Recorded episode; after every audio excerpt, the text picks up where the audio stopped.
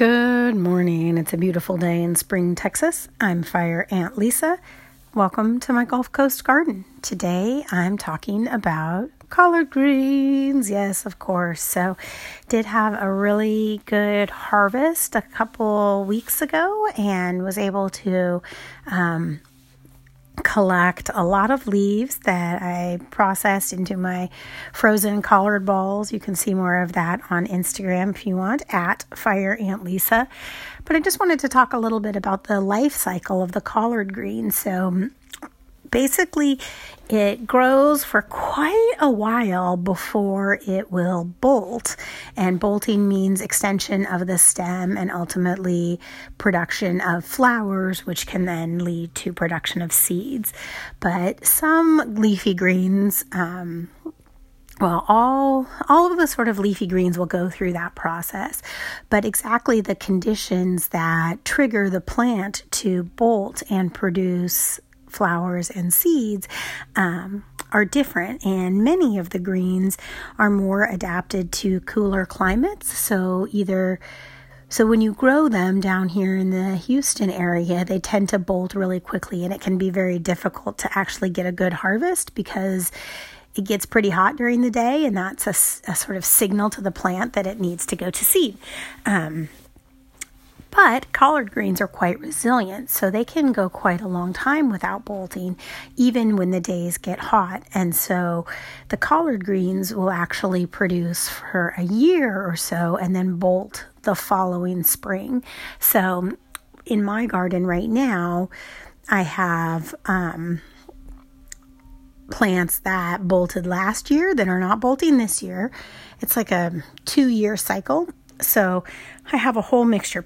There's plants that I planted in the fall from seeds. Those are the ones that are in their prime harvest stage. So, you know, four months or what have you after you plant them, sometimes sooner, just kind of depending when you choose to harvest. That's when the plant is really going to be young and robust and have the biggest leaves and really look like a collard plant that you would expect. That is pretty low lying with, you know, leaves that are a square foot or more.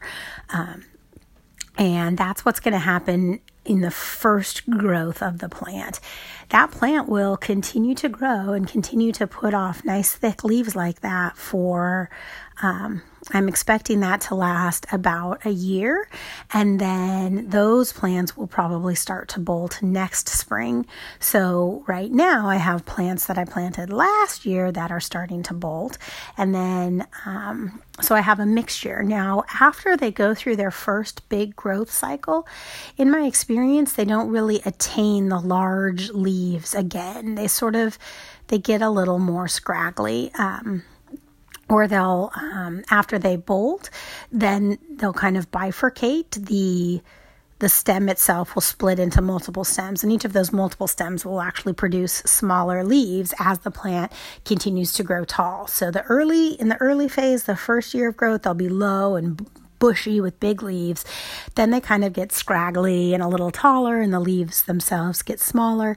And um, and that is not as favored, certainly from a commercial standpoint. So that's why most people would pull out their collards and, you know, try to plant a new one to get that first fresh growth. I just love to see how they grow. I think it's really awesome that they grow all year round. And even though there are smaller leaves, to me, that's fine. It kind of increases the processing time a bit in terms of just more things to pick and wash and chop. Um, and you're going to be quicker if you have all big leaves but I don't know. I kind of love to watch them grow tall, and I love to watch the the blossoms are a very beautiful light yellow color, and um, it's just really cool to see the whole plant go through its full life cycle because in the bolting and flowering phase, it really looks like a completely different plant than the plant um, when it's in its prime harvest phase.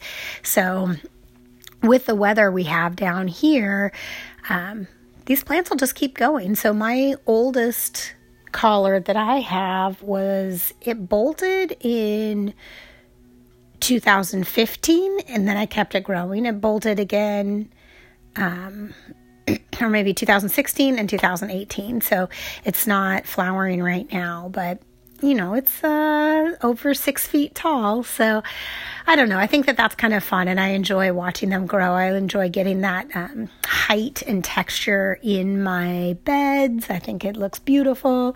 So I just think collards are all around great. You know, you can plant them in a in a quicker cycle with the rest of your beds, and really just be focused on maximizing the harvest. But if you're a gardener like me that doesn't have really much time or to donate to dedicate to the garden, you know, you can plant the collards and let them go, and they will just keep growing for years and years. And um, and even if the the type the quality of the harvest and quantity of the harvest comes down a little bit you'll still be able to get tasty leaves off those plants so that's a little update i do have a few collard worms coming back so we're looking at the pests and i would say that's another reason that um, to not have the plants through the summer because the infestation can get a little heavy. But I'm going to try and stay on top of it this year. Um, I've also tried to plant, interplant more fragrant um, flowers among the collards, which I'm hoping will um, make it a little bit harder for the cabbage moth to find my plants. All right, that's it for today. Thanks so much for listening. As always, you can catch me on the internet at Fire Ant Lisa and try to get something up on Instagram pretty frequently. And if you're interested in starting a garden or need some supplies, please consider visiting my Amazon shop, amazon.com slash okra garden supply. That's me. All right, thanks so much. Have a wonderful day.